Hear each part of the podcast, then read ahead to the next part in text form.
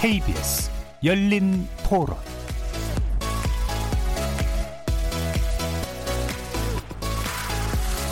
안녕하십니까. KBS 열린 토론 정준희입니다. KBS 열린 토론, 매주 목요일은 평소 찬반 토론의 형식을 좀 벗어나 봅니다. 여러분의 전문가들을 모시고 특정 이슈에 대한 다각적인 접근법, 시각, 지식 등을 교차시켜보는 시간을 갖죠. 이름하여 지적 호기심에 목마른 사람들을 위한 전방위 토크, 줄여서 지목전 토크. 일부에서는 출연자 중 한 분이 골라주신 주제를 가지고 다양한 의견 나눠보고 있는데요. 지난 7일 문재인 대통령이 신년사에서 밝힌 내용 가운데 스튜어드십 코드 정착이 있었죠. 국민연금이 주주로 참여하는 기업에 대해서 건전한 경영 유도를 해보겠다라는 건데요. 신격호 롯데그룹 회장의 별세로 사실상 재벌 1세대가 퇴장하게 된 조건과 맞물리면서 국내 대기업 질서에 어떤 변화가 있을지 귀추가 주목됩니다. 그래서 이번 주 출연자의 픽은 재벌 1세대 마감과 스튜어드십 코드라는 주제로 기업의 사회적 책임과 사회적 책임 투자를 강조하는 세계적 흐름 속에서 우리 기업이 지향해야 될 기업적 가치는 무엇이고 연기금의 적극적 주주권 행사는 어떤 모습이어야 될지 출연자와 함께 짚어보겠습니다. 이어서 제작진의 픽은 복고 뉴트로를 통해 짚어보는 2020 방송가로 정해봤는데요. 유행은 돌고 돈다라는 말을 입증이라도 하듯 2019년 대중문학에는 복고 열풍이 아주 거셌습니다. 나이 든 사람들이나 좋아하는 촌스러운 음악이다라는 인식이 강했던 트로트의 재발견이 그랬고요. 유튜브에서 1020 세대의 각광을 받았던 온라인 탑골 공원의 열풍 역시 빼놓을 수 없습니다. 또 있죠. 영광의 자리에서 밀려나서 대중의 기억에서 거의 사라진 것 같았던 전통 스포츠 씨름의 부활입니다. 민족 최대의 명절 설이 코앞인데요. 지목전 토크, 지난해에 이어서 올해 방송가는 또 어떤 재발견 그리고 부활로 우리를 즐겁게 해줄지 얘기 나눠보겠습니다. KBS 열린 토론은 여러분들이 주인공입니다. 문자로 참여하실 분은 샵 9730 누르시고 의견 남겨주십시오. 단문은 50원, 장문은 100원에 정보 이용료가 붙습니다. KBS 모바일 콩, 트위터 계정 KBS 오픈, 그리고 유튜브를 통해서도 무료로 참여하실 수 있습니다. 날카로운 의견과 뜨거운 참여 기다리겠습니다. KBS 열린 토론 지금부터 출발하겠습니다.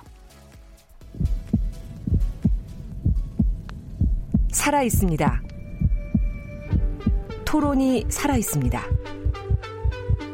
살아있는 토론, KBS 열린 토론. 토론은 라디오가 진짜입니다. 진짜 토론, KBS 열린 토론. 자, 오늘 함께 하실 분들 소개하겠습니다. 경제는 좌도 우도 없다. 참 좋은 경제연구소 이인철 소장 나오셨습니다. 네, 안녕하세요. 이인철입니다. 나라를 걱정하는 과학자 이종필 건국대 교수 나오셨습니다. 안녕하세요. 이종필입니다. 그리고 반가운 얼굴이십니다. 영화평론가이신 강유정 강남대 한영문화콘텐츠학과 교수 나오셨습니다. 네, 반갑습니다. 강유정입니다. 저희 제작진들이 지목전 어벤져스의 블랙 위도우라고 불러달라고 했는데 마음에 드세요? 스칼렛 요한슨이 허락만 하시면 고맙습니다. 예. 자, 그리고 민주사회를 위한 변호사 모임의 민변 부회장 맡고 계신 김남근 변호사 모셨습니다. 네, 안녕하십니까. 김남근 변호사입니다. 자, 여기에는 아이언맨이라는 이름을 붙여주셨는데 너무 마음에 들지 않으세요? 글쎄 왜 그런지 잘 모르겠더라고요. 되게 단단해 들죠. 예, 단단해 보이시고 예. 잘생겨서. 고맙습니다. 자, 이렇게 네 분과 함께 만들어가는 두 분의 기존 멤버고요. 그리고 두 분의 객원 멤버와 함께 만들어가고 있습니다. 지적 호기심에 목마른 사람들을 위한 전방위 토크, 줄여서 지목전 토크. 오늘도 호기심과 기대를 품고 출연자의 픽부터 시작해보겠습니다. KBS 열린 토론. 자, 김남근 변호사님의 주제입니다. 선택해 주셨는데 스튜어드십 코드에 관련된 거예요. 이 부분 선택해 주신 이유를 먼저 좀 설명 부탁드릴까요? 예, 이제 3월 달이 되면 이제 주총 시즌이 열리게 됩니다. 근데 이제 이번 주총에는 국민연금이 어떤 주주권을 행사할 것인가가 관심이 많이 되고 있어요. 아직도 우리 그 대기업들 중에는 그 대주주 총수가 회사 또는 횡령 배임을 뭐 수십억 수백억씩 했는데도 이사회가 열려서 진상조사하고 그 피해액들 변상하라 하는 그런 이사회가 한 번도 안 열리는 회사가 이제 허다하게 있고요. 네. 또 그 총수일가들이 지배하는 이제 그 계열사에 부당 지원을 해가지고 회사에 손실을 많이 입혔는데도 그런 부분들에 대해서 어떤 책임을 묻거나 조사를 하는 그런 이사회가 안 열리는 데가 많이 있습니다.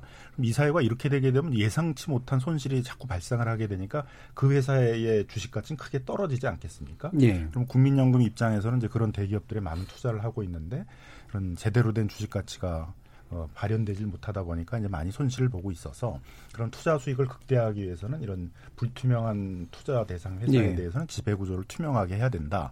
그래서 이번에는 그냥 이사회가 제안하는 안건에 대해서 찬성 반대의 그 의결권, 주주권만 행사할 게 아니라 이렇게 문제가 있는 기업들에 대해서는 지배구조 개선을 요구하는데 그거에 응하지 않는 경우에 있어서는 이제 뭐 문제 있는 이사의 해임이라든가 또는 횡령배임과 같은 회사에 손실을 입힌 임원들에 대해서는 이사로 취임하지 못하도록 그런 자격을 제한하는 정관 변경을 요구한다든가 예.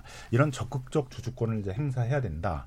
이렇게 이제 요구를 하고 있습니다. 근데 마침 이제 작년 12월 27일 날 국민연금이 적극적 주주권 행사에 예. 관한 가이드라인을 이제 만들어서 이걸 두고 이제 재계에서는 뭐 그 정부가 국민연금들을 통해 가지고 기업들을 뭐 통제하려고 그러는 거 아니냐, 뭐 경영에 간섭하려고 그러는 거 아니냐 이런 반발들을 이제 하고 있고.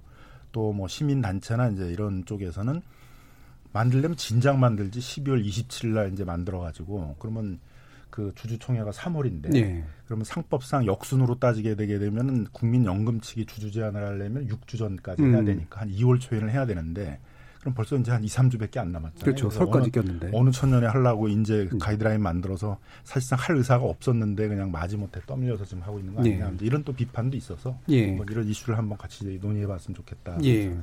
마침 이제 우리나라가 대기업이 사실은 대주주들이 가지고 있는 지분이 전체로 보면 사실 그렇게까지 크지 않음에도 불구하고 마치 그냥 내 회사다 이런 식으로 운영하는 그런 잘못된 행태들이 있잖아요. 그리고 특히 이제 뭐 발달된 자본주의 국가들은 대부분 연기금이나 이런 것들이 큰 기업들에 많이 들어가 있는데 우리나라 같은 경우 실제로 기관 투자에서 연기금이 차지하고 있는 그런 것들이 어느 정도 되나요? 우리나라 연기금이 5% 이상 투자를 하고 있는 대기업이 313개 2019년 예. 기준으로 하게 되면 그래서 이제 상당수 있죠. 그러네요. 국민연금이 한 750조 정도 되는데 그 중에서 한 150조 정도가 이제 이런 증권 부분에 투자가 돼 있기 때문에 뭐 상당한 이제 부분입니다. 특히 수익이 많은 부분들이 이제 그 상장한 회사 중에서 이제 주식 가치가 높은 곳에 많이 돼 있다 네. 보니까 뭐 1순위, 2순위, 3순위 뭐 이런 회사들에 있어서는 국민연금이 보통 한 2순위나 3순위 정도의 어떤 주주로 네. 있는 상황이기 때문에 국민연금이 적극적 주주권을 행사한다면은 이제 이런 회사들에 있어서의 어떤 이사회가 지금 뭐 이렇게 거수기다, 총수일가들이 요구하는 거에 대해서 그냥 다 통과시켜주는 네. 거수기에 불과하다는 비판들이 많은데 이사회가 좀 더 독립적으로 그런 견제와 균형의 역할들을 할 수 있도록 지배구조를 개선하는 데 큰 역할을 할 수도 있는 것이죠. 예, 바로 이 부분이 이제 흔히 뭐 연금사회주의 문제 이런 비판도 이제 나중에 뭐 언급을 해보겠습니다만 이제 정부가 정치적으로 지나치게 기업에 관여한다라고 하는 그런 반론들도 물론 충분히 존재합니다만 어떤 면에서 보면 자본주의적인 질서의 굉장히 중요한 한 부분으로서 이사회의 기능을 정상화하는 것. 뭐 사실 이 부분에 이제 초점이 있다고 그렇습니다. 생각할 수 있을 것 같습니다. 그래서 이 방금 적극적 주주 활동이라고 하는 부분을 언급해 주셨는데 이인철 소장님이 설명을 좀 해주시면 좋겠어요. 이 가이드라인을 도입했다라고 이제 좀 그러는데 이 구체적인 내용이 어떻습니까? 우선 이제 국민연금이 지금 한 700조 원 정도 이상 이제 쌓였어요. 이 가운데 국내 주식에 투자한 게 한 120조. 그러니까 거의 20% 가까이를 쏟아붓고 네. 있는 거죠. 그리고 지분 5% 이상 아까 300개 기업이라고 했는데 그 30대 기업 시가총액 30대 기업으로 축약하면 예. 한 개 기업 빼고 대부분 다 국민연금이 5% 이상 예. 대주주예요. 그러니까 개인적으로 지분을 갖고 있는 회사 1위 내지 2위 주주가 국민연금인데 근데 지금 보면 그 지난해 계속해서 이제 대한항공 발로 해서 아니 왜 주주가 저렇게 이제 그 전행으로 인해서 주가가 많이 떨어지고 있고 국민의 노후 자금이 이제 줄어들고 있는데 분명히 이제 원인과 결과가 보이는데 왜 이사회는 아무 일도 하지 않느냐. 예. 이러면서 이사회에는 보니까 국민연금도 참여하고 있다 보니 이제 스튜어드십 코드라는 이 제도를 도입하겠다. 사실 기관 투자자가 하는데 가장 몸집이 크기 때문에 국민연금이 하면 후발적으로 다른 연금이 다 따라오는 형태거든요. 예. 그래서 아마 지난 12월에는 그러면 스튜어드십 코드를 도입을 하는데 과연 어느 정도까지 경영에 참여할 거냐. 그러면 뭐 불합리한 뭐 배당 정책도 관여할 수 있고 아까 횡령 배임 사태에 대해서도 이제 구체적으로 시정을 요구할 수 있고 그러면 이 그런 기업, 만에 하나 이제 주주의 이익을 훼손하는 기업에 대해서 있다. 그럼 블랙리스트예요. 한마디로 이제 중점관리 기업 대상으로 꼽아서 먼저 시정할 기회를 줍니다. 그럼에도 불구하고 시정을 하지 않았다. 그럴 경우에는 말씀하신 것처럼 국민연금이 나서서 이사회에서 해임이나 아니면 정관 변경 등과 같은 적극적으로 굉장히 과거에는 하지 않았던 적극적인 의사 개진을 통해서 이제 국민연금의 본래 목적이 우리의 자산을 불려주는 건데 자산을 위축시키는 행동만큼 막겠다라는 권리의 어떤 선언과 같은 건데 예. 중요한 건 지금은 도입하자 하겠다라는 건데 이걸 실제 할 거냐에 대해서는 확정되지가 않았어요. 확정이 안 된 이유는 뭔가요? 그러니까 이 국민연금의 가장 위에는 국민연금 기금 운영위원회가 네. 있습니다. 거기가 있고 또 이번 이제 수탁자 책임위원회가 따로 있는데 거기에도 보면 사용자위원도 있고 근로자위원도 네. 있고 이제 연구위원도 있고 전문위원도 있고 다 포함이 되는데 의견이 각각 다 달라요. 이 목소리를 한 곳에 모아야지만이 이제 통과를 해야지만이 이게 시행이 되는데 예. 지금 말씀하신 것처럼 3월 주총은 바로 코앞에 닥쳤어요. 그리고 뭐 시간 관계상 적어도 이제 제안을 하려면 한 6주 한 달 반 이전부터 우리가 구체적으로 국민연금은 이 기업에 대해서는 이 부분에 대해서 제안하겠다라는 이게 윤곽이 드러나야 되는데 이런 부분에 대해서 아까 기업 측의 사용자의 입장을 대변하는 위원들 일부는 예. 이렇게 되면 정말 지금과 같은 상태에서 지금 기금운영위원회 당연직이 이제 보건복지부 장관이고 네. 보건복지부 장관은 바로 이제 대통령이 임명할 수 있고 그럼 과거와 달라진 것 하나씩 없는데 오롯이 그러면 정부의 입김대로 국민연금을 이제 움직인다면 과거와 같은 삼성물산 제일모직과 같은 사태가 벌어지지 않겠느냐 이런 이제 연금 사회주의에 대한 비판이 있는 겁니다. 예. 그럼 그 위원회 구성에서 그냥 언뜻 드는 생각은 그냥 상식적인 관점에서 봤을 때. 이게 이제 뭔가 운영위원회가 제대로 좀 있어야 정당하게 운영되는 건 맞는 것 같은데 이른바 사용자위원이라든가 이런 식으로 나눠지는 이유 같은 것들은 뭔가요? 그러니까 일단 국민연금은 그 국민의 노후자금을 예. 관리를 하는 거잖아요. 그 돈을 낸 사람들은 사용자도 돈을 내고 예, 예. 그 노동자들도 돈을 내니까 돈을 직접 낸 사람들이 관리에 참여를 하니까 해야 되는 거죠. 그런데 여기서의 문제점 이제 기금운영위원회에 뭐 사용자나 노동자 측에서 참여를 하고 보건복지부 장관이 어떤 정부의 대표로서 이제 이걸 관리하는데 참여하는 건 문제가 없는데 문제는 이제 이거를 주주권을 행사하는 것까지를 거기서 해야 되느냐 이게 논란이 있는 거죠. 그러니까 예. 보건복지부 장관 아니면 정부 대표가 와가지고 하고 있는데 어떤 정책적 목표를 설정하고 그거에 따라 개입하려고 그러는 거 아니냐. 가장 전형적인 게 이제 박근혜 정권 때 이제 그 삼성물산 제1모직에 대해서 그 그렇죠. 뇌물을 제공하면서 로비를 하니까 그걸 지원해줘라라고 압박을 해서 했잖아요. 그러니까 정치적 입김이 반영하는 거 아니냐라는 이제 문제가 있어요. 그래서 그런 문제를 해결하기 위해서 거기에서 독립적으로 좀 전문적인 네. 어떤 기업들이 그 주주권을 행사해야 될 대상이냐. 그 기업에 대해서는 뭐 이사 해임을 요구해야 되느냐, 뭐 이사 추천을 해야 되느냐, 뭐 반대 결권을 행사해야 되느냐. 이런 걸 좀 구체적으로 그 전문적으로 자문하기에 이제 수탁자 책임 전문위원회라는 걸 이제 따로 만들고 있는 거죠. 그런데 장기적으로는 다른 나라처럼 이게 좀 독립을 해서 예. 연기금과 독립을 해서 주주권 행사만 전문적으로 다루는 다른 기관이 만들어지거나 해서 한다 그러면 이제 뭐 정부의 입김이 드러나는 거 아니냐라는 네. 예. 거에선 조금 자유로울 수 있는데 이제 경영계들이 요걸 이제 트집을 잡아서 보건복지부 장관이 운영위원장인데 여기서 그 주주권 행사에 대한 것들을 한다 그러게 되면 경영 간섭이 되는 거 아니냐 이런 이제 비판들을 한다는 거죠. 근데 이제 잘 생각을 해보게 되면 국민연금이 아무리 많아도 5%, 네. 10%예요. 그렇죠. 잘해야 한 명, 두 명의 이사를 추천해서 이사회에 집어넣은 건데 그러면 이사회에 가가지고 한 명, 두 명이 경영 방침을 바꿀 수 있겠어요? 경영 간섭을 할 수가 있겠어요?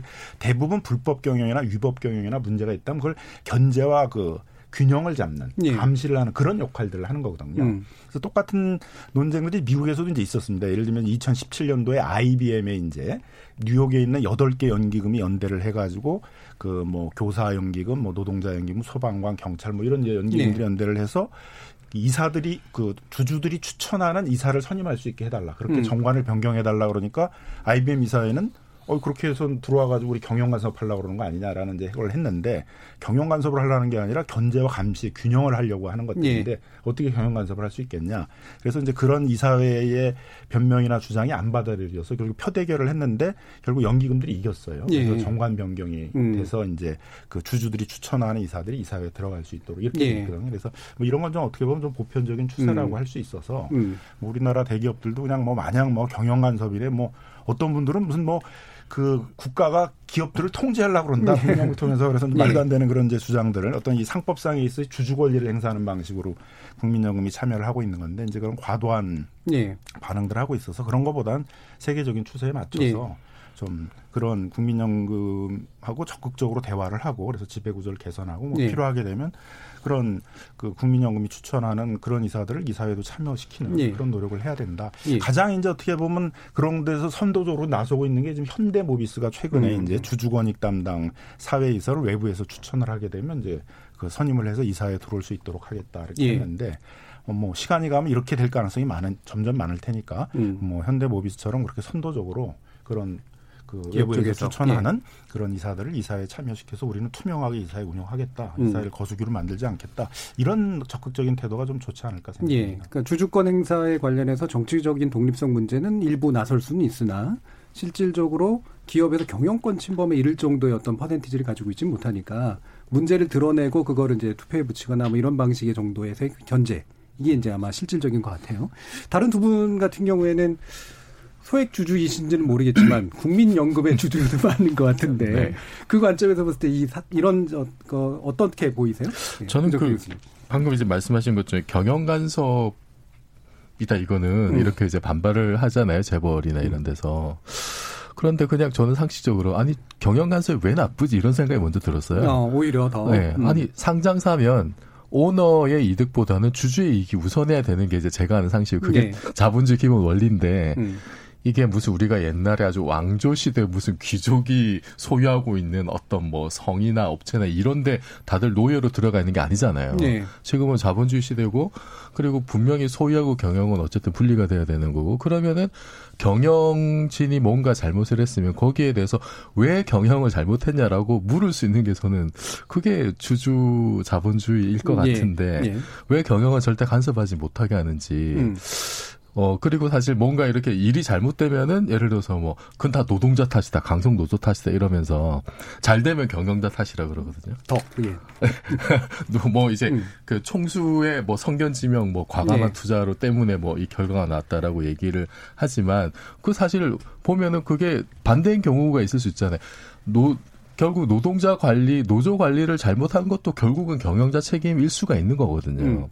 그래서 저는 경영 간섭을 절대 하지 말라라고 하는 말 자체가 일단 잘 이해가 안 되는 측면이 있고 또 하나는 이제 그 국민연금이 일단 덩치가 워낙 크고 그리고 이게 그 어쨌든 대표 되시는 분이 장관이다 보니까 정부 대표다 보니까 그런 우려 그 뭐 이제 박근혜 시절에 그런 좀 안 좋은 선례도 이제 기억에 좀 남고요. 그런 우려가 있습니다. 근데 좀 반대로 생각해 봤을 때 이렇게 5%에서 10% 가까이 상당히 큰 비중을 가지고 있는 주식이 이게 만약에 최소한의 어떤 그 공공성을 표현하지 않는다면 이게 오히려 장벽이 될 수가 있는 거잖아요.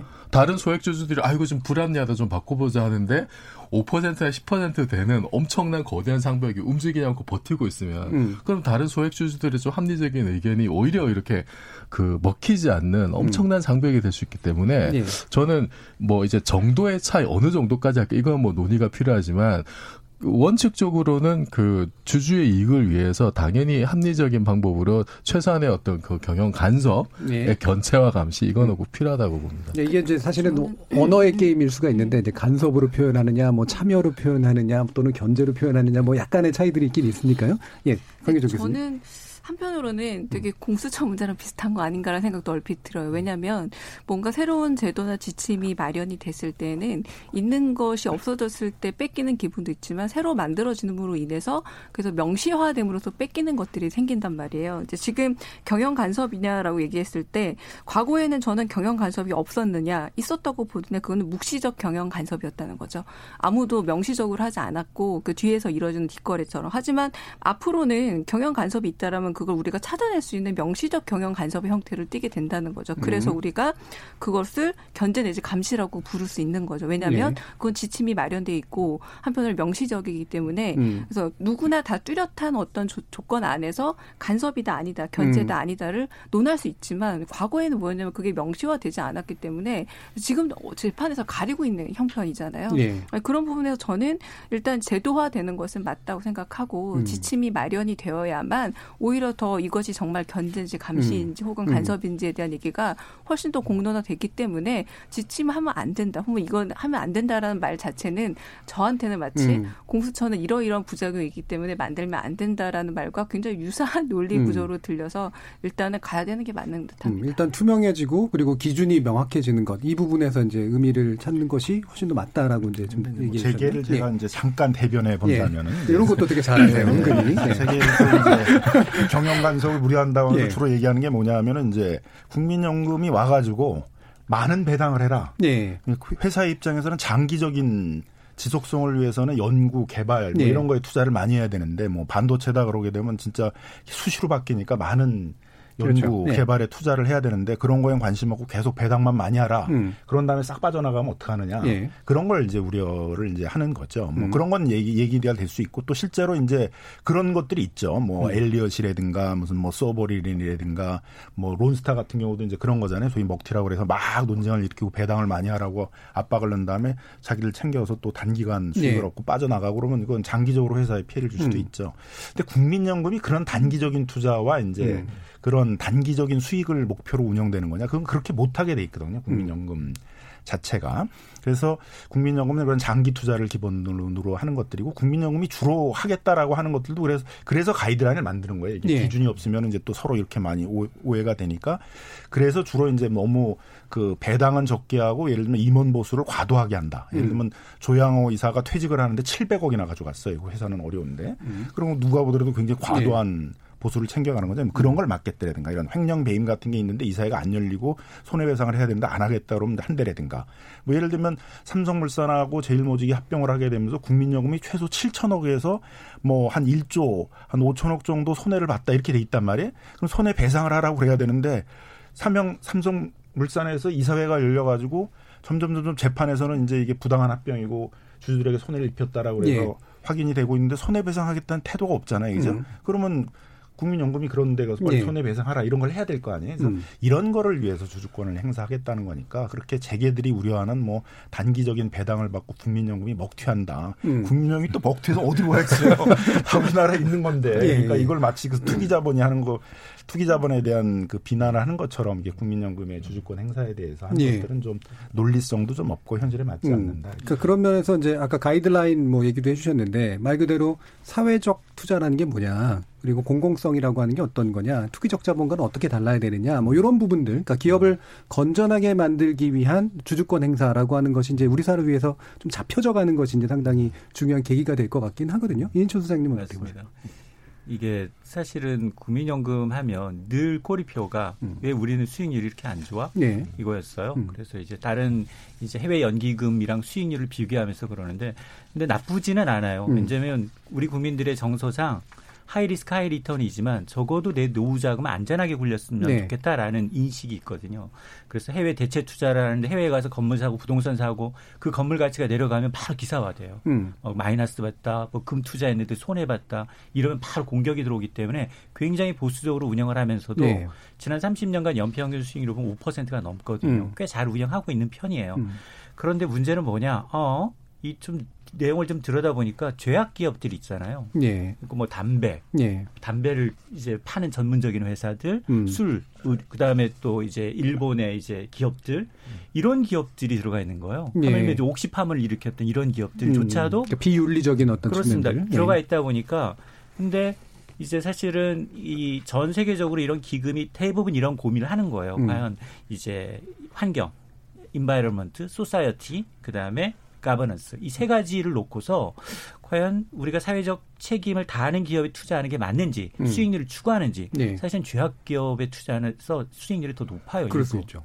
일부는 수익률이 더 높아서 혹하지만 그러나 이제 국민연금이라는 특성상 이 종잣돈의 특성상 이런 이제 우리의 좀 배타적인 이런 기업들 투자하는 게 맞냐 이런 논의가 있었고 실질적으로 해외 연기금에서는 이걸 도입을 하고 있어요. 그래서 우리도 보니 지난해부터 이제 계속해서 논의가 되고 있는 게 이런 사회적 어떤 이 책임 투자에 대한 논의가 활발해지고 있고 아마 앞으로 계속해서 이런 기업들 친사회적이면서 친환경적이고 그리고 이 우호적인 기업들로 이제 투자하는 성향 실질적으로 그런 기업들에 투자해서 수익률이 더 높았다라는 이런 결과도 있기 때문에 아마 방향성은 맞다라는 겁니다. 그러니까 환경 사회 그리고 지배구조. 그러니까 네. ESG라고 이제 부르는 이제 그런 아마 원칙들인 것 같은데 이게 사실 국민 연기금이라고 하는 건 수익률이 높다고 해서 반드시 좋은 게 아니잖아요. 말씀처럼 뭔가 제대로 된 투자를 하고 안정적으로 관리하는 거 이게 이제 되게 중요한 기준일 것 같은데 실제로 해외나 뭐 우리나라 보면 이런 스튜어드십 코드가 작동하면서 뭔가 선순환되고 있다라고 하는 그런 사례들이 많이 있나요? 네.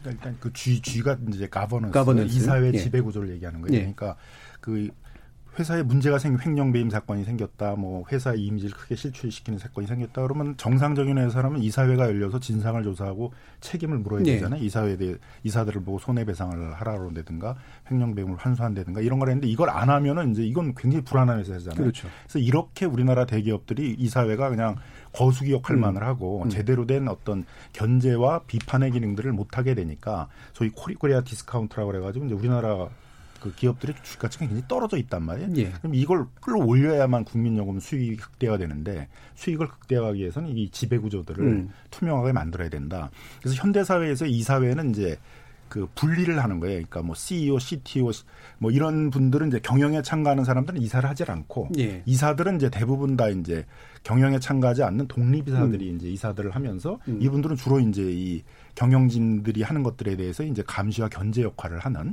그래서 체크앤밸런싱이 이제 이사회의 기본적인 기능인데 그 독립이사가 사실은 사회이사하고 같은 거잖아요. 근데 이제 우리는 그냥 네. 사회라고만 네. 그러는데 그 사회가 독립적인 그러니까. 비판 네. 기능이 있어야 되는데 네. 그 사회라는 게 뭐 우리처럼 이제 무슨 그 총수 일가의 자문을 해주고 있는 무슨 어떤 교수들 무슨 그 거기 회사에 자문하고 있는 로펌의 변호사들 무슨 회계 법인에 있어서 회계사들 이러면 뭐 서로 아삼육이 돼가지고 비판과 감시 기능을 할 수가 없잖아요. 그러니까 대한항공 같이 그렇게 뭐 많은 사회적 비난을 받는데 한 번도 이사회가 열려가지고 네. 그걸 조사하고 논의한 적이 한 번도 없으니까 그런 이사회는 있으나마나 이제 게 되고 뭐 결국 이사회를 못 믿으니까 주식 가치는 계속 떨어질 수밖에 없지 않겠어요. 그래서 이제 첫 번째 이제 연기금들이 주주권을 행사하는 거는 그런 수익 극대화, 예. 그런 투명한 구조를 만들어야만 수익이 극대화된다는 거거든요. 그래서 그걸 대표적으로 했던 게 이제 80년대서부터 했던 게 이제 캘리포니아의 공무원 연기금인 이제 캘퍼스라고 그러는데요.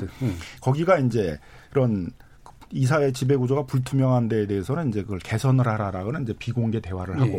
근데 그래도 개선을 안 하면 이제 공개적으로 이제 이 중점 관리 대상이다 이렇게 발표를 해요. 그걸 이제 포커스 리스팅이다. 집중 리스팅을 이제 만들어가지고 발표를 하면 그 단계에서 이미 대부분 해결된다는 거죠. 그러니까 저거 문제 있는 회사고 그러니까 사람들이 이제 투자를 안 하게 되거나 투자를 처리하게 되니까 그것 때문에 이미 지배구조를 대부분 개선하게 되고 그걸 그렇게 했는데도 해결을 안 한다 그러게 되면 더 적극적으로 이제 뭐 이사회 해임을 요구한다든가 정경 변경을 요구한다든가 이런 것들을 통해서 뭐 끈질기게 해서 20년 만에 이제 뭐 월트 디즈니 같은 데 있어서는 이제 그 결국은 그 대표이사를 내려오게 이제 만든다든가 이런 걸 했더니 그 대상이 됐던 기업들이 다른 기업에서 주식 가치가 훨씬 더 많이 올라가서 캘퍼스가 많이 주식 그 수익 극대화를 이뤘다는 거예요. 그래서 이제 그걸 캘퍼스 효과라고까지 이제 얘기를 하는 거고요.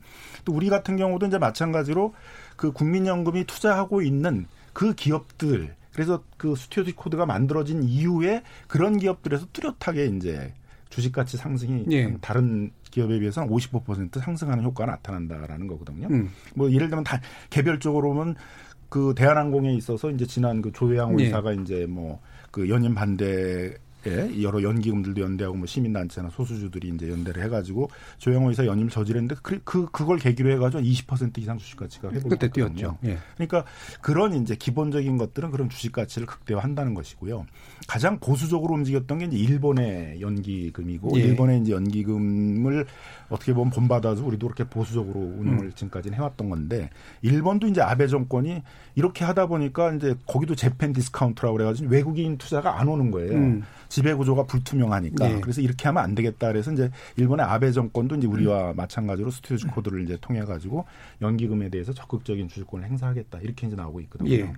확실히 그 세계적으로 보면은 뭐 이른바 자본주의 모국이라고 불리우는 이제 미국 같은 경우에서도 이제 긍정적인 효과라든가 이런 것들이 분명히 발견이 되는 것 같은데 한국 같은 경우에는 사실은 이 그 대기업 재벌들이 대주주가 그냥 내 회사다, 내 거다라고 하는 의식이 굉장히 강한 그런 문화적 조건 속에 있는 것도 분명히 크게 좀 지금까지 문제를 만들어 오지 않았나 싶은데 신격호 그 명예회장이 지금 별세를 한 이후로 결국은 실질적으로 재벌 1세대가 퇴장했다. 이런 평가들이 나온단 말이에요. 이게 지금 마침 맞물려서 뭔가 이렇게 한국 자본주의의 건전성 내지 또 미래적 자본주의를 만들어내는 어떤 계기가 될 수 있을까라고 하는 이제 희망 섞인 기대들도 나오고 있는데 어떻게들 보시나요? 그러니까 그 아담 스미스가 그 보이지 않는 손을 얘기했을 때 사실은 그 전에 전제가 뭐냐면 분별 있는 관찰자가 있을 때의 얘기예요. 예. 이 분별 있는 관찰자 역할을 저는 사람들이 요구하는 게 이렇게 제도화되길 원하는 게 아닌가. 지금 이런 것들이 제도화되지 않았기 때문에 실질적으로 저는 흥미로운 게 결국은 자본주의 시장에서 주주 그리고 주식을 통해서 규제를 가했을 때 이익이 돌아오는 구조는 훨씬 더 강력한 규제가 될 수 있다라는 얘기인 거잖아요. 그러니까 그게 통할 거라고 보여지는데 이제 분별 있는 관찰자를 그냥 정형되지 않은 무정형의 어떤 모습으로 두는 게 아니라 여러 가지 코드들, 말 그대로 실행력과 행정력을 가지고 있는 실제적 힘을 가진 코드로 만들자는 건데 이런 부분이 좀 필요하다고 봐요. 저는 불매운동이라든가 공정부양 같은 것들이 다 이런 요구들이 반영된 시민들의 무브먼트, 운동이라고 보지만 이 운동은 굉장히 효과는 있지만 실행력이 좀 떨어지는 부분이 없지 않아 있거든요. 이 실행력의 부분들을 요구하는 게 지금 나오고 있는 얘기들이 아닐까라는 생각이 듭니다. 예, 이종필 교수.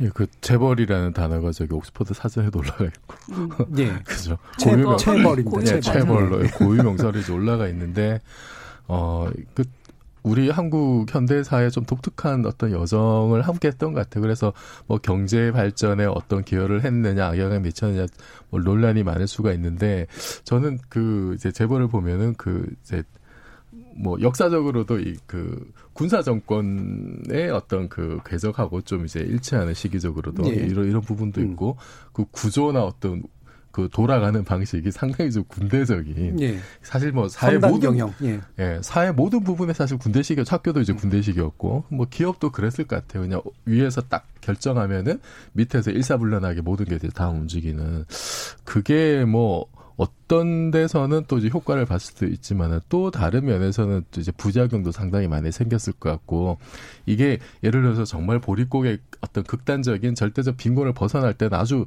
좀 비상식적인 수단이 필요할 수도 있습니다만 근데 지금 우리가 지금 세계 10위권의 경제 대국이 돼 있는 상태에서도 그 옛날에 비상식적인 수단을 이제 계속 유지를 해야 되느냐 이거는 예전부터 사실 고민을 했어야 되는 문제인데 예를 들면 이제 뭐 어느 재벌 같은 경우는 그 창업주께서 이렇게 유훈을 남기셨잖아요. 이제 노조는 절대 안 된다. 네. 그게 지금 3대째 이어지고 있는 거잖아요. 최근에야 그게 그 기업에서 조직적으로 이렇게 그 무노조를 하기 위해서 엄청난 무리를 했다는 게 지금 밝혀져가지고 사법 처벌까지 받고 있는데 아니 3대까지 내려오는데 도대체 뭘 한 건가? 그 기업 자체도 그렇고 우리 언론도 그렇고.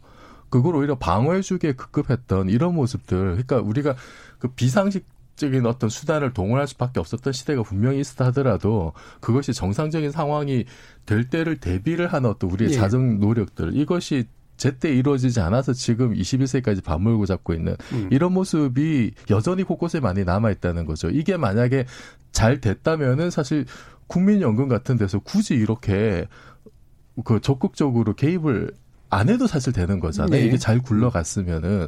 그래서 이건 어떻게 보면은 지금 우리가 할 수 있는 수단의 어떤 그 최후적인 어떤 뭐 수단?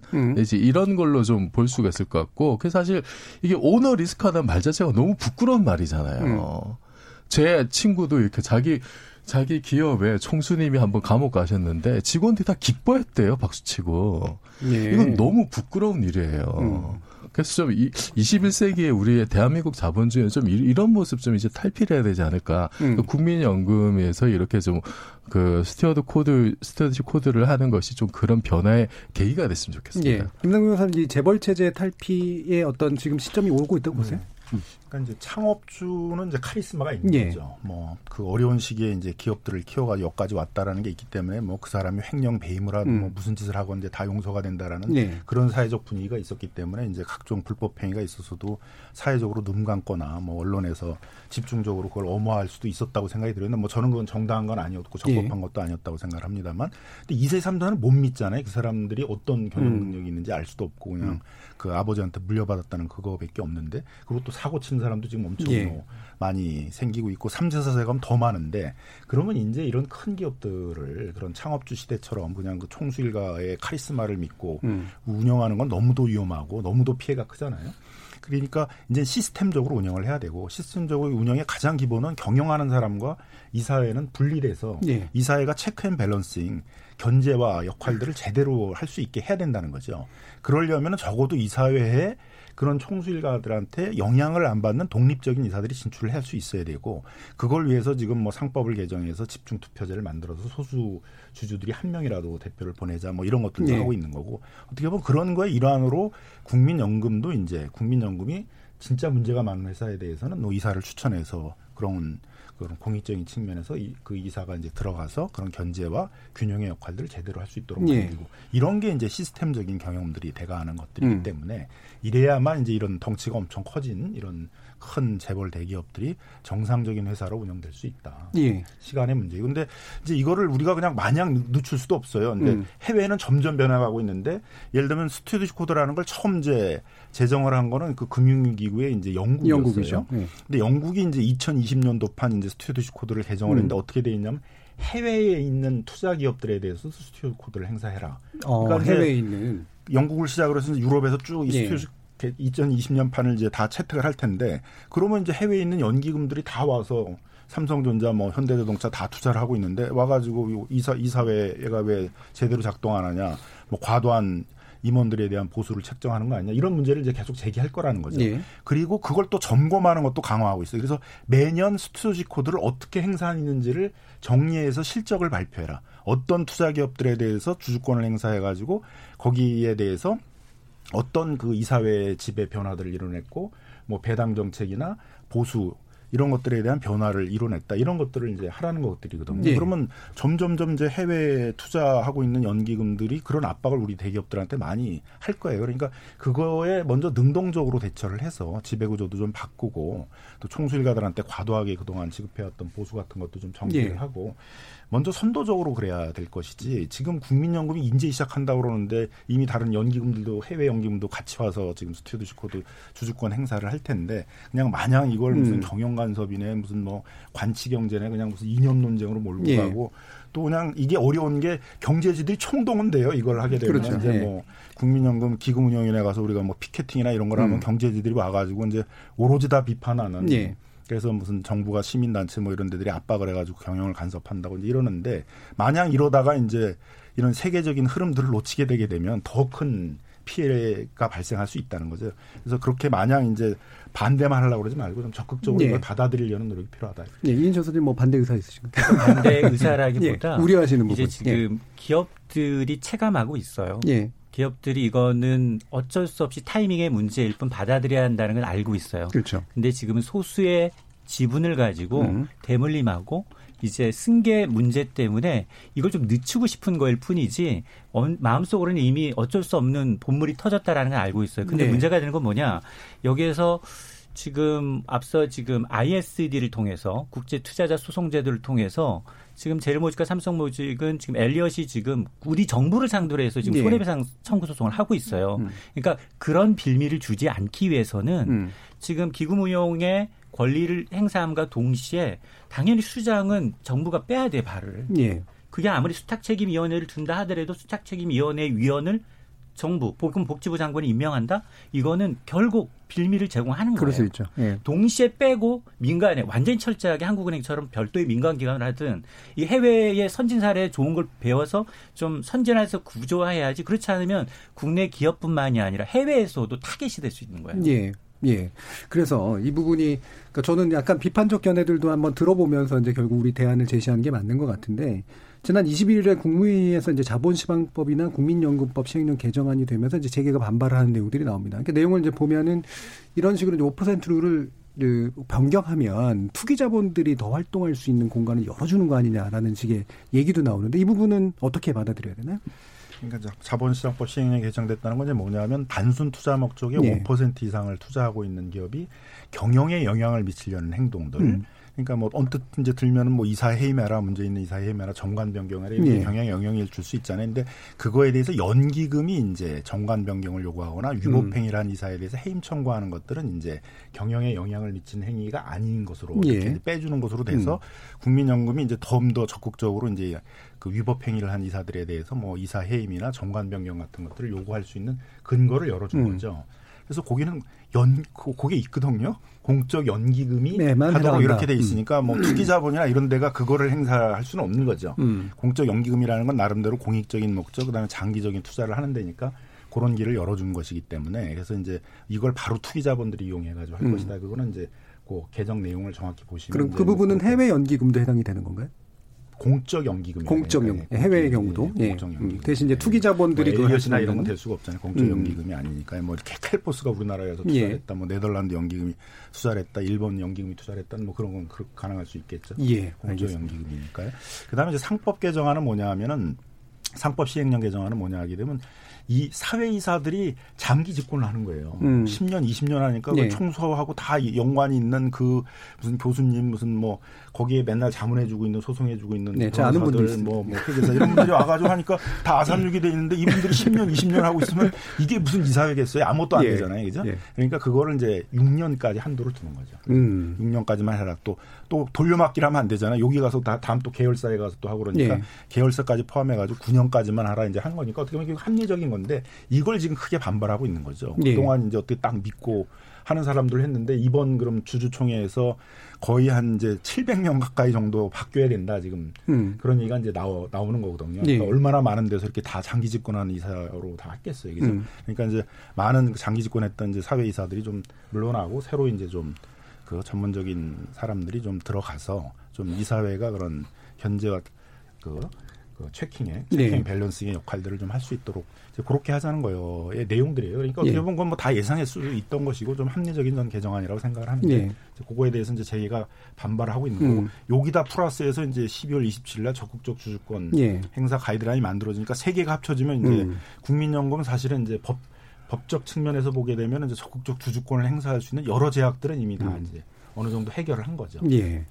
이렇게 우리나라에서 이제 전문직이나 이른바 특권층에 대한 사회적 기대가 이렇게 막 줄어들고 있는 중요한 이유 중에 하나가 바로 이렇게 전문직이고 독립적이기 때문에 주어져야 되는 역할들이 있었는데 그 부분을 이제 개인의 사욕을 채우는데 썼기 때문에 생긴 문제들이 굉장히 많은 것 같고 이번 계기가 이런 것들을 새로운 문화로 바꾸어내는 그런 개시되었으면 좋겠습니다.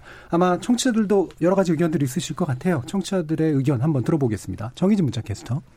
네, 재벌 1세 시대 마감과 스튜어드십 코드란 주제로 청취자 여러분이 보내주신 문자 소개해드리겠습니다. 먼저 유튜브로 의견 주신 조아라 청취자분, 지적으로 목이 말라요. 여기서 충족시키고 갈게요 해주셨고요. 콩 아이디 4782님, KBS 열린 토론 응원합니다. 잘 듣고 있습니다 보내주셨네요. 콩 아이디 서문성님, 지금 가입했는데 정말 유익한 방송이네요. 유튜브로 의견 주신 유성란 청취자분, 우리 정준희 교수님 반갑습니다. 응원합니다. 그리고 격하게 환영합니다. 라는 메시지 주셨고요. 콩 아이디 커피타임님, 기업의 건전한 발전을 위해서라도 국민연금의 스튜어드십 코드는 반드시 보장되어야 합니다. 유튜브로 의견 주신 세상만지고 청취자분, 주주총회 시즌 지나고 나면 또다시 서로 모른 척하다가 주총 한두 달 남기고 왜 매년 이 시기가 되면 기업들은 이러는지 참 한심합니다. 미리미리 준비했으면 벌써 어느 정도 토대를 마련하고도 남았을 텐데 말이죠. 콩 아이디 0927님, 하루의 일과를 마친 후 평소 TV는 잘 보지 않는 편이라 KBS 1라디오 이 시간 토론을 수년간 듣고 있습니다. 우리가 기존에 잘 몰랐던 전문가 여러분의 다양한 말씀들에 많은 것을 배우고 있습니다. 그런데 토론은 토론으로 끝나는 것, 왜 국가정책에 반영이 잘 안 되는 것인지 수년간 들어왔지만 혹 토론에서 나온 의견들이 국가정책에 반영된 것이 있었을까 의문이 드네요. 혹 반영이 되었다면 과연 무엇이 되었을까요? 라고 보내주셨네요.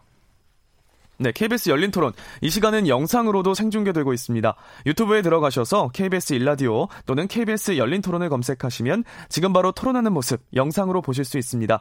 지금 방송을 듣고 계신 청취자 모두가 시민 농객입니다. 문자로 참여하실 분은 샵 9730번 누르시고 의견 남겨주세요. 단문은 50원, 장문은 100원의 정보 이용료가 붙습니다. KBS 모바일 콩, 트위터 계정 KBS 오픈을 통해서도 무료로 참여하실 수 있습니다. 계속해서 청취자 여러분들의 날카로운 시선과 의견 보내주세요. 지금까지 문자캐스터 정의진이었습니다. 예, 청취자들의 직접 참여로 이루어지는 KBS 열린 토론 의견 받아봤는데요. 영국에서 가장 먼저 도입된 2010년에 도입된 이 스튜어드십 코드는 사실 2008년 금융위기의 후과를 개선하기 위한 여러 가지 노력 중에 하나입니다. 즉 단순한 투자이익에서만 그치는 것이 아니라 기업 지배 구조를 개선해서 좀 더 건강한 자본주의를 만들어내고 건강한 기업을 만들어내는 목적의식이죠. 재계 반발이나 연금 사회주의 등 여러 가지 논란이 있지만 연기금의 적극적, 능동적 주주권 행사는 더 이상 가부의 문제가 아니라 방법론의 문제가 되어가고 있는 듯합니다. 주목전 토크 출연자의 픽 여기서 마무리하겠습니다. 여러분께서는 KBS 열린 토론과 함께하고 계십니다.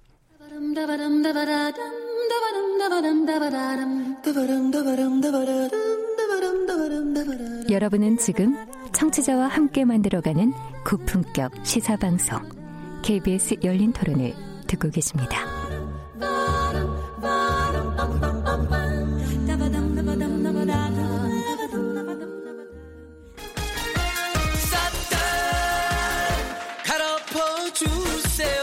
씨름의 희열도 보고 있고 미스트롯도 보고 있고 과거에 유행하고 이제 한국인의 원형 근간에 단단히 있던 것들을 최근 그 시류에 맞게 잘 풀어낸 것 같아요. 그래서 너무 재밌어요. 저는 송가인 씨가 제일 기억에 남고 그분만의 그런 한도 있고 대중이 봤을 때 트로트는 약간 어르신들이 좋아하잖아요. 근데 그거를 일반 젊은이들도 좋아하게끔 만들어준 것 같아서 저는 좋아해요. 제가 한 소절 불러볼게요.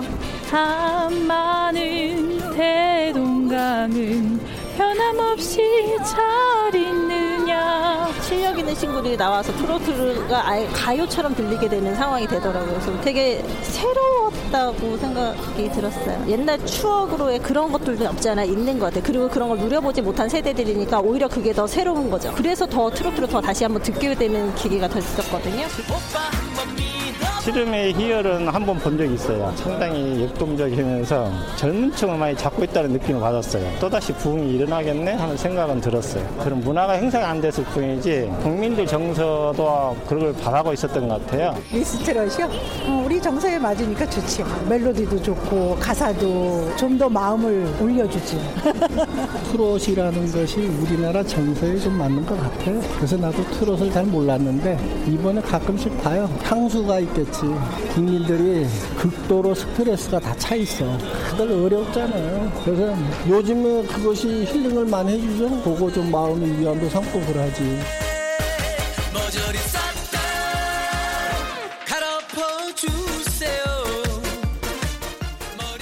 두 번째 지목전 토크. 참 좋은 경제연구소 이인철 소장, 물리학자이신 이종필 건국대 상호경영대 교수, 영화평론가 강유정 강남대 교수, 그리고 민변 부회장이신 김남근 변호사, 이렇게 네 분과 함께 복고, 뉴트로로 짚어보는 2020 방송가라는 주제 이야기 이어나가겠습니다.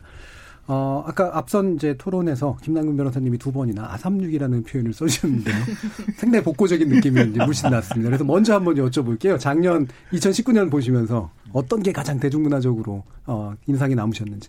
네, 그러니까 뭐 나왔듯이 트로트가 이제 다시 유행을 트로트. 하는 것 같아요. 트로트 그럼 이제 항상 저희 어머님이 이제 옛날에 그 가요 무대를 들으시면서 눈물을 찔끔찔끔 하시던 것들이 이제 많이 기억이 나는데 그동안은 이제 많이 잊혀졌던 것 같은데. 다시 이제 트로트가 유행을 하고 오늘 뭐 여기 나오려고 한번 들어보니까 다시 그 애절한 가슴이 찌릿찌릿하게 그 울리는 그런 이제 또 트로트들이 다시 그 유행을 하고 있어서 이렇게 그 대중음악이나 대중문화로 좀 약간 복고적인 그런 걸로 좀 가고 있는 거 아닌가 그런 생각이 들었습니다. 그 김남근 선생님 마침 이 얘기를 해주시니까 저희 이제 그 윗세대 교수님들하고 같이 이제 학생들 데리고 이제 가끔 노래방이나 이런 데를 가면 학생들이 이제 선생님들 대접해 준다고 트로트를 부르면 우리는 그런 세대가 아니다라고 굉장히 강조하시는 네. 그런 분들이 굉장히 많거든요. 강기정 교수님 어떠세요? 저는 2019년에 두 가지가 가장 흥미로운데 하나는 펭수. 와, 이렇게까지 순간적인 폭발력을 가질 수 있나 좀 놀라웠어요. 좀 흥미있게 보긴 했습니다만, 뭐 이모티콘으로도 나오고, 뭐 다이어리가 완판되고 해서 좀 놀랐는데, 그리고 나서 TV에서 좀 흥미로웠던 거는 저는 놀면 뭐하니라고 방금 유산슬이라는 캐릭터 나중에 거기서 나온 게 유산슬 캐릭터만 있는 게 아니라, 그러니까 좀 약간 들어가 보면은 인터랙티브 내러티브로 해서 서로 반응을 주고받으면서 그렇죠. 얘기가 꼬리에 꼬리를 물고 점점점 뻗어나가는 거예요. 그래서 처음에는 드럼으로 시작했다가 그쪽 얘기는 좀 사그러들고 트로트 쪽에 한 번은 걸쳤는데 이게 발전이 되니까 점점점 더 커지는. 그래서 와, 이거 되게 재미있다. 이거는 유튜브와 그리고 기존의 어떤 기성 미디어 간에서 새로운 협업 비슷한 혹은 지금까지 발견되지 않았던 새로운 영역 하나가 좀 개척되는 것 같다라고 해서 아주 의미 있게 봤던 프로가 좀 놀면 뭐하니. 네. 마침 또 펭수하고 또 유산슬 얘기를 해주셔서 저는 또 제가 보기엔 두 가지 공통점이 이게 가상적 캐릭터를 사실은 대화를 통해서 만들잖아요. 아바타 같은. 예, 아바타 같은. 예를 들면 유재석 씨는 신인상 못 받은 게 제일 한인데 유산슬로 신인상을 받는 이런 이제 묘한 현상까지도 나타난 거. 그리고 그게 용인되는 거. 옛날 같았으면 이게 무슨 사기냐 이런 식으로 얘기했을 텐데 용인되는 그런 분위기 이런 것도 굉장히 좀 큰 것 같아요. 인천 소장님. 저는 일단 뭐 BTS처럼 아이돌 그룹도 보니까 희비가 좀 엇갈렸던 것 같아요. 예. 줄곧 잘 나가는 친구가 있는가 하면 또 뭐 정준영 씨 사건 그리고 이제 엠넷의 부정투표 사건으로 인해서 경연 자체도 아이돌 프로그램에 대한 게 좀 시들해졌고 예. 그런 것을 아까 얘기한 이제 유재석 씨. 아니 자타가 공인하는 국민 MC가 자기가 망가져가면서 트롯에 저렇게 열정을 보일까. 근데 그게 다시 토대가 됐고 또 미스트롯의 송가인이라는 이제 정말 이제 무명에서 완전히 국민적 스타로 떠오른 두 사람이 트롯을 완전히 기반을 잡혀주니까 예. 레트로가 굉장히 빨리 갔다. 그래서 초창기에는 중장년층 위주로의 과거 회상 보면서 우리 때 저랬지 이 좀 힐링할 수 있었던 것들이 그다음에 점점점 나이가 어린 친구들까지도 아 이게 기존에 들었던 그런 이제 랩이나 아니면 이제 신세대 노래와는 또 다른 맛이 있네. 이걸 조금씩 알아가는 게 아닌가. 그래서 아마 이제 그 지금 유산슬이나 아니면 이제 송가인이 어쩌면 이제 조금 너무 힘들었고 좀 굉장히 정치에 조금 굉장히 너무나 많은 예. 일들이 벌어졌었던 데에 대해서 국민들한테 좀 힐링을 좀 갖다 주지 않았나. 그러면서 이제 옛날 가요도 되살아나는 그런 이제 예. 좋은 이제 징조라고 좀 봐요. 네. 상당히 오랜 기간 아이돌 위주의 그런 대중문화 시스템이 있었는데 그것과 확실히 좀 다른 그런 분위기가 만들어진 것도 있는 것 같아요. 이종필 교수님. 저는 작년 돌아보면 일단 그 연주했던 스카이캐슬, 네, 네 그게 참 인상적이었고, 그리고 뭐 영화는 역시 이제 기생충이 지금까지 아주 이렇게 잘 나가고 있는데, 그 저는 이제 전반적으로 그 우리의 대중문화가 굉장히 이렇게 자신감을 엄청난 자신감을 가진 한 해가 아니었느냐. 이제 세계적인 성과를 막 냈고 가시적인 성과들이 나오고 이제 그러기 위해서 그 전부터 뭔가 이제 쌓인 게 있었겠죠. 그것이 이제 지금 가시적인 성과로 이제 나오고 있고 그 자신감이 그 예전에는 단지 이제 옛날 거를 돌아보면서 레트로 단순한 레트로였다면 그냥 아 옛날에 우리 저랬지 옛날에 좋았어. 예. 이제 그게 예를 들면 이제 응답하라 시리즈라든지 그렇죠. 아니면 뭐 불타는 청춘 같은 거.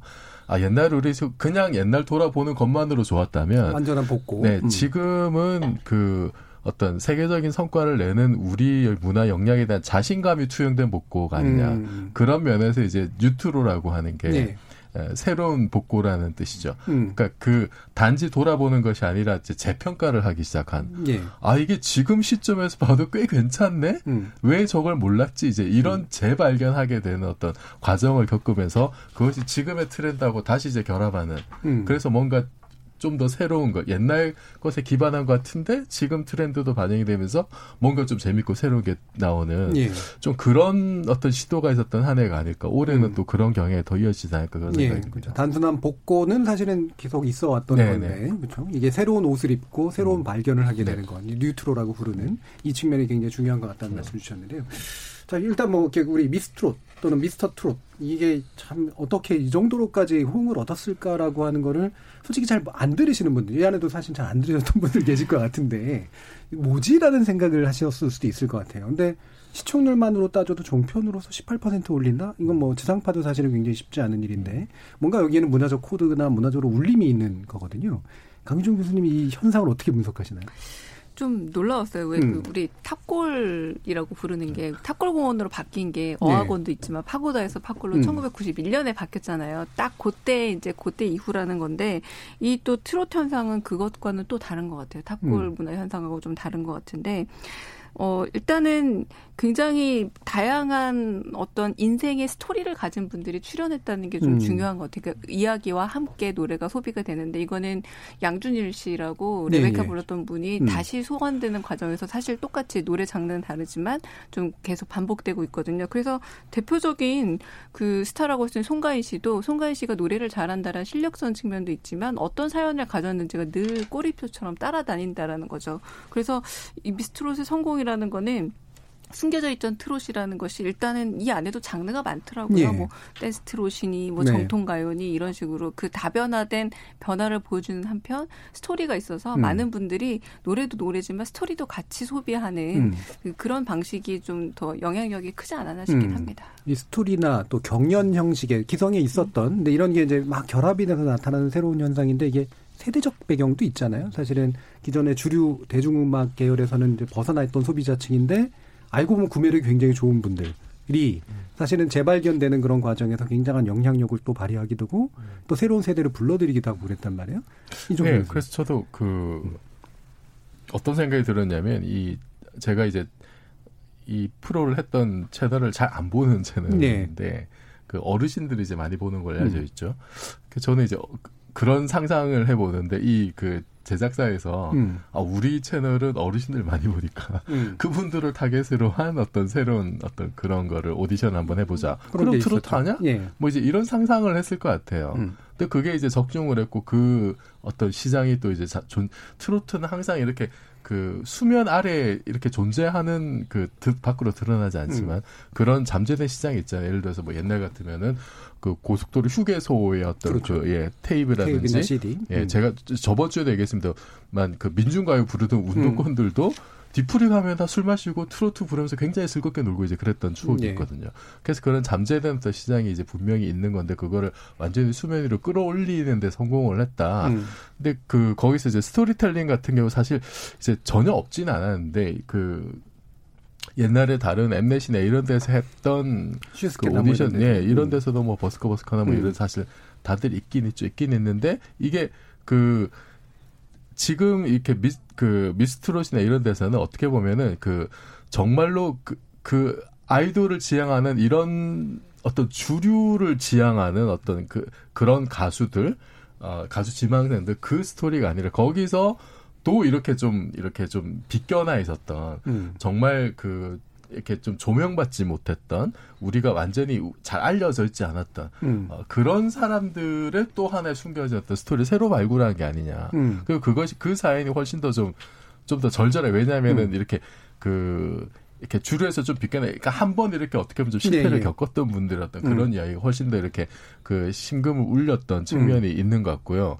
그리고 저는 또 하나 꼽자면은 송가인이 너무 잘해서 가창력? 네, 송가인은 제가 그냥 이렇게 미스트롯 프로그램 안 봤는데 다른 프로그램에서 나오는 걸 보고 이분은 정말 트로트를 예술의 경지로 승화시킨 분이 아닐까라는 생각이 들 정도로 송가인뿐만 아니라 다른 뭐 홍자나 다른 분들도 너무 노래를 잘하시는 거예요. 저는 그 부분도 상당히 좀 평가를 받아야 된다고 봅니다. 실제로 사실은 가창력만으로 따지면 숨은 고수들이 엄청나게 많은데 이분들이 사실 주류에서 이렇게 부상되기가 또 되게 어려웠던 면들도 분명히 있었잖아요. 그래서 이제 아이돌 중심의 댄스 문화 여기에 대한 약간의 어떤 좀 어르신 들의 반발 이게 뭐 촉발이 될 수도 있다고 봐요. 네.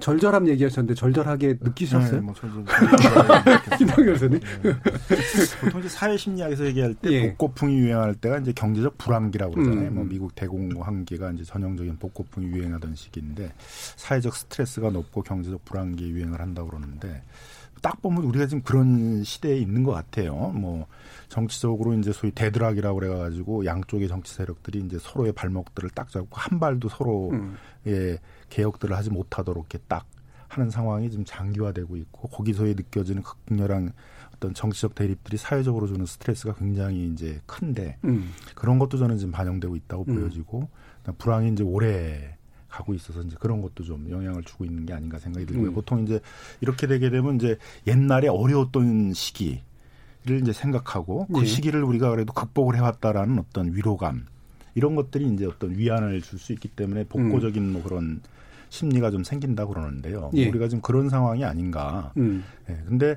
다만 그냥 옛날로의 복고만이 아니라 옛날로만의 복고만이 아니라 거기에 이제 뉴트로란 말에 뉴가 붙잖아요. 그죠?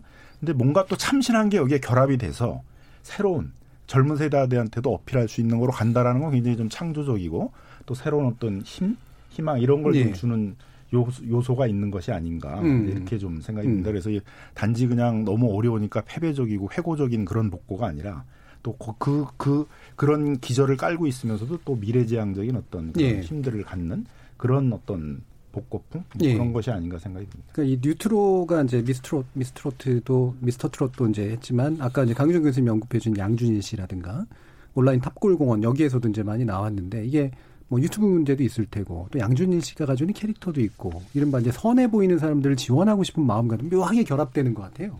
어떻게 보셨어요? 강유정 씨. 저도 이 선함이라는 걸 이제 새로운 구매 요소로 이제 선택되고 있는 거죠. 근데 아까 인천 소장님께서 잠깐 말씀하셨지만 엄밀히 말해서 2019년에 어두운 뉴스도 상당히 많았어요. 정준영 씨, 승리 씨 사건도 그렇고 그리고 극단적인 선택을 한 두 분의 여성 연예인분들이 있었단 말이에요. 그런데 그런 것들과 달리 정말 유재석 씨라든가 이런 분들은 선함으로 거의 평생 연예인 생활을 해오신 분이고 그런 것들을 재활용하고 양준일 씨 같은 경우도 지금 돌아와서 하시는 말씀이 말 그대로 와 이렇게 사람이 선한 말만 할 수 있나라는 이 선함에 대한 구매력인데 중요한 거는 이 뉴트로의 주요 세대가 구매력을 갖춘 세대라는 거예요. 거의 40대 이상이라는 거고 어떤 식으로든 문화적 소비가 가능한 분들이 기왕이면은 그리고 또 윤리적 판단에 대해서 굉장히 민감한 분들이시거든요. 이 세대들은.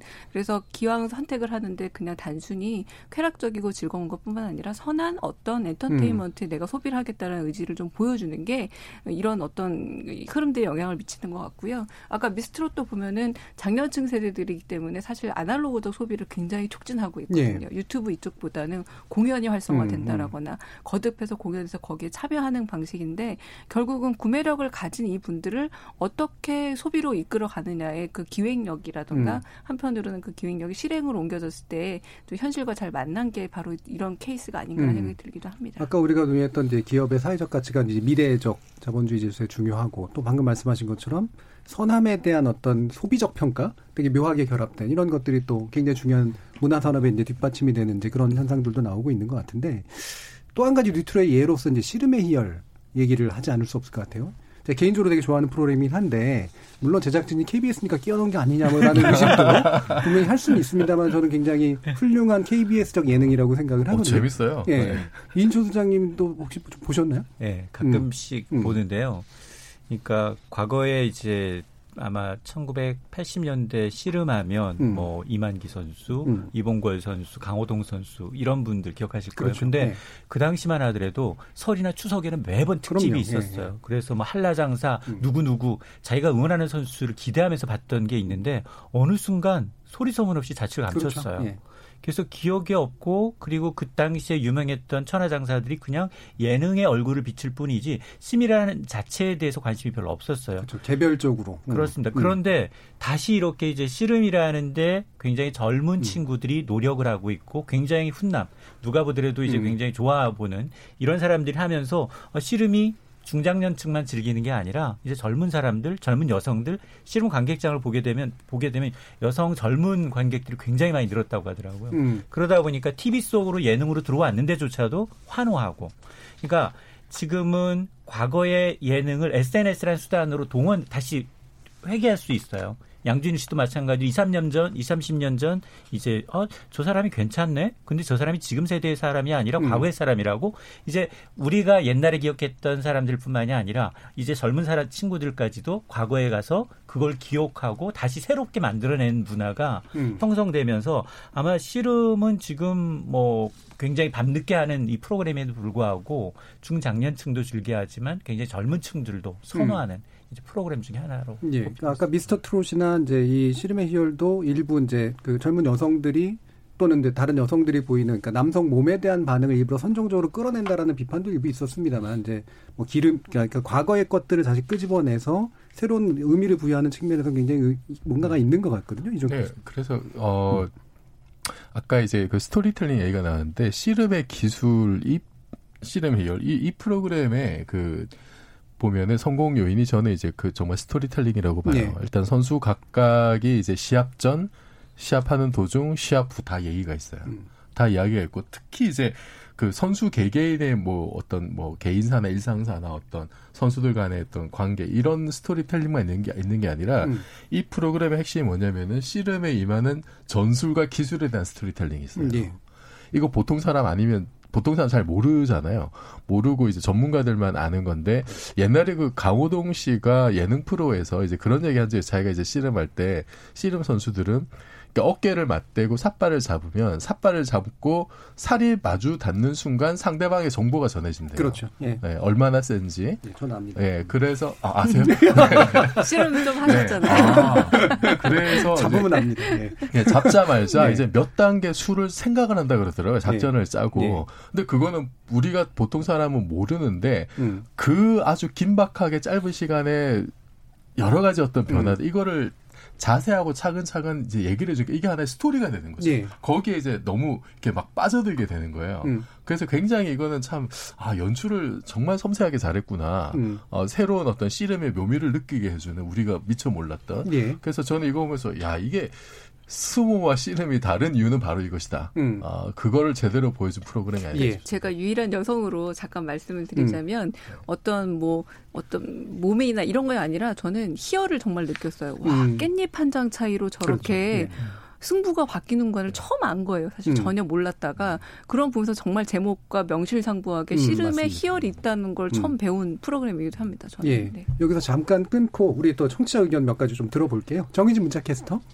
네, 복고 뉴스로 짚어보는 2020 방송가란 주제에 대해 청취자 여러분이 보내주신 문자 소개해드리겠습니다. 먼저 콩 아이디 3699님, 디지털 문화의 포화 상태 속에 복고, 뉴트로 열풍 주목되네요.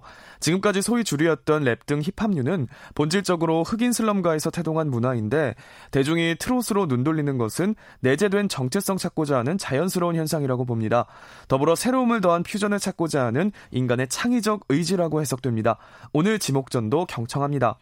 콩 아이디 2472님, TV조선의 미스트롯, 미스터트롯, KBS 씨름의 희열, 복고적 트렌드로 기획된 콘텐츠 전략, 제작진이 고뇌를 많이 했을 것 같아요. 잘 준비한 프로그램들인 것 같습니다. 유튜브로도 의견 주셨는데요. 육체는 늙음이 있지만 생각은 늙음이 없어요. 라고 보내주셨네요. 네, KBS 열린 토론, 지금까지 지목전 토크 제작진의 픽, 복고 뉴스로 짚어보는 2020 방송가란 주제로 함께 이야기 나눠봤습니다. 예, 김남근 변호사님께 이제 마지막 발언의 기회를 드려야 될 것 같은데. 예, 저는 이제 뭐 이런 좀 생각이 들어요. 사람들이 이제 어떤 선한 사람들이 성과를 얻고, 그 다음에 어떤 고생한 사람들이 그 고난을 극복하는 이제 그런 스토리를 갈구하고 있다. 그렇죠. 우리 사회의 어떤 정치적 지도라는 사람들이 극렬한 대립들을 만들어내고, 격렬한 어떤 투쟁이나 상대방에 대한 어떤 날카로운 공격이나 뭐 이런 것들을 보면서 이제 굉장히 회의하고, 이런 식의 어떤 우리 사회의 지도자들에 대해서 이제 냉소하고 하는 이제 그런 문화가 이제 많이 지금 그런 심리들이 생기고 있는데, 그래서 대중문화 속에서는 이제 좀 더 그게 아닌, 좀 더 이 고생한 사람들이 이제 뭐, 그러니까 뭐 송가인 씨도 그런 것 같고, 뭐 홍자 씨도 그런 것 같고, 뭐 무명의 시대, 그다음에 이 어떤 그 장애나 어려움에 이런 것들을 이제 그 목소리 결절이나 이런 것들을 극복해내고서는 네. 이제 성공을 하는 이런 모습들, 그다음에 뭐 그 선량한 문제에 있어서도 이제 그런 선한 일들을 많이 한 사람들이 이제 성공하는 모습, 이런 거에 대해서 어떤 희열 같은 것들을 좀 느끼는 것 같고요. 씨름도 저는 이제 상당히 기술 이제 씨름이거든요. 노력하고 기술. 그 어떤 그 씨름을 옛날 시대를 회고하면 이게 영웅의 시대거든요. 그 영웅들이 이제 막 노력을 해가서 아주 치열하게 싸워서 이기고 이제 이런 모습인데, 이런 모습 속에서 좀 어떤 우리 사회 지도자나 정치적 지도자들에 대해서 그 해결해내지 못하고 있는 그런 것들을 이 대중문화 속에서 어떤 대중 스포츠나 예. 이런 데 속에서 어떤 갈망하고 있는 것이 나타나는 게 아닌가, 뭐 이런 생각이 좀 들었습니다. 예, 확실히 좀 이 시대가 좀 이야기하는 여러 가지 그 징후들이 바로 이런 문화적 현상들을 통해서 나타나는 것 같은데요. 이번 명절에는 또 새로운 씨름대에 대한 중계도 되게 많이 있다고 합니다. 그래서 그것도 많이들 시청해 주시고, 2002년 방송가에는 우리 열린 토론, 그리고 저널리즘 토크쇼 제2 시즌2 강유정 교수님 하시는 그것도 많은 기대를 부탁드리겠습니다. 두 번째 지목적 토크도 끝났고요. KBS 열린 토론 매주 목요일 지적 호기심에 목마른 사람들을 위한 전방위 토크, 줄여서 지목적 토크로 청취자 여러분 만나고 있습니다. 스튜어드십 코드에 관련된 이야기, 그리고 뉴트로로 관련된 이야기 두 가지 주제로 다양한 의견 나눠봤는데요. 이인철 소장님, 이종필 교수님, 강유정 교수님, 그리고 김남근 변호사님, 네 분 모두 수고하셨습니다. 감사합니다. 네, 감사합니다. 생방송 놓치신 분들 위해 팟캐스트 나중에 준비되어 있습니다. 그리고 매일 새벽 1시에 재방송도 됩니다. 저는 내일 저녁 7시 15분에 다시 찾아뵙겠습니다. 지금까지 KBS 열린 토론 정준희였습니다.